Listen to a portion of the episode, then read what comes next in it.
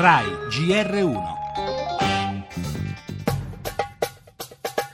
vicenda di una quattordicenne originaria del Bangladesh a tagliarle tutti i capelli era stata la madre, una punizione per il suo continuo rifiuto di indossare il velo fuori casa questa vicenda è qualcosa di assurdo che va condannato, però dobbiamo sgombrare il campo da ogni minimo dubbio, cioè la tradizione islamica non impone nulla, portare il velo, la barba, nessuno si permette di obbligarsi a fare una cosa o l'altra.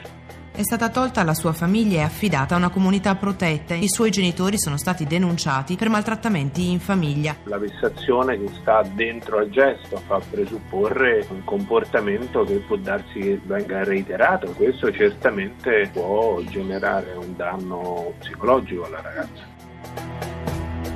Conflitto di culture o conflitto anche generazionale tra genitori e figli? Se noi diciamo che è tutto conflitto di culture, non vediamo invece l'altra parte della medaglia che è quello del conflitto generazionale, indipendente dall'appartenenza culturale. Il pregiudizio è sempre quello di vedere determinate categorie come più violente.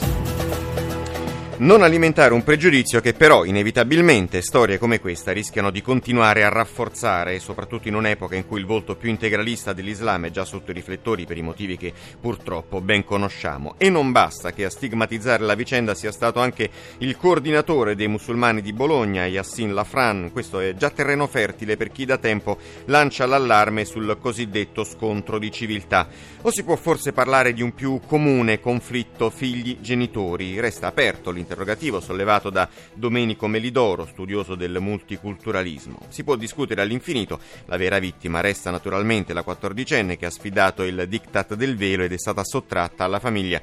Troppo alto il rischio, secondo il neuropsichiatra Gabriele Cavagioni, che la madre possa ripetere quel gesto sconsiderato.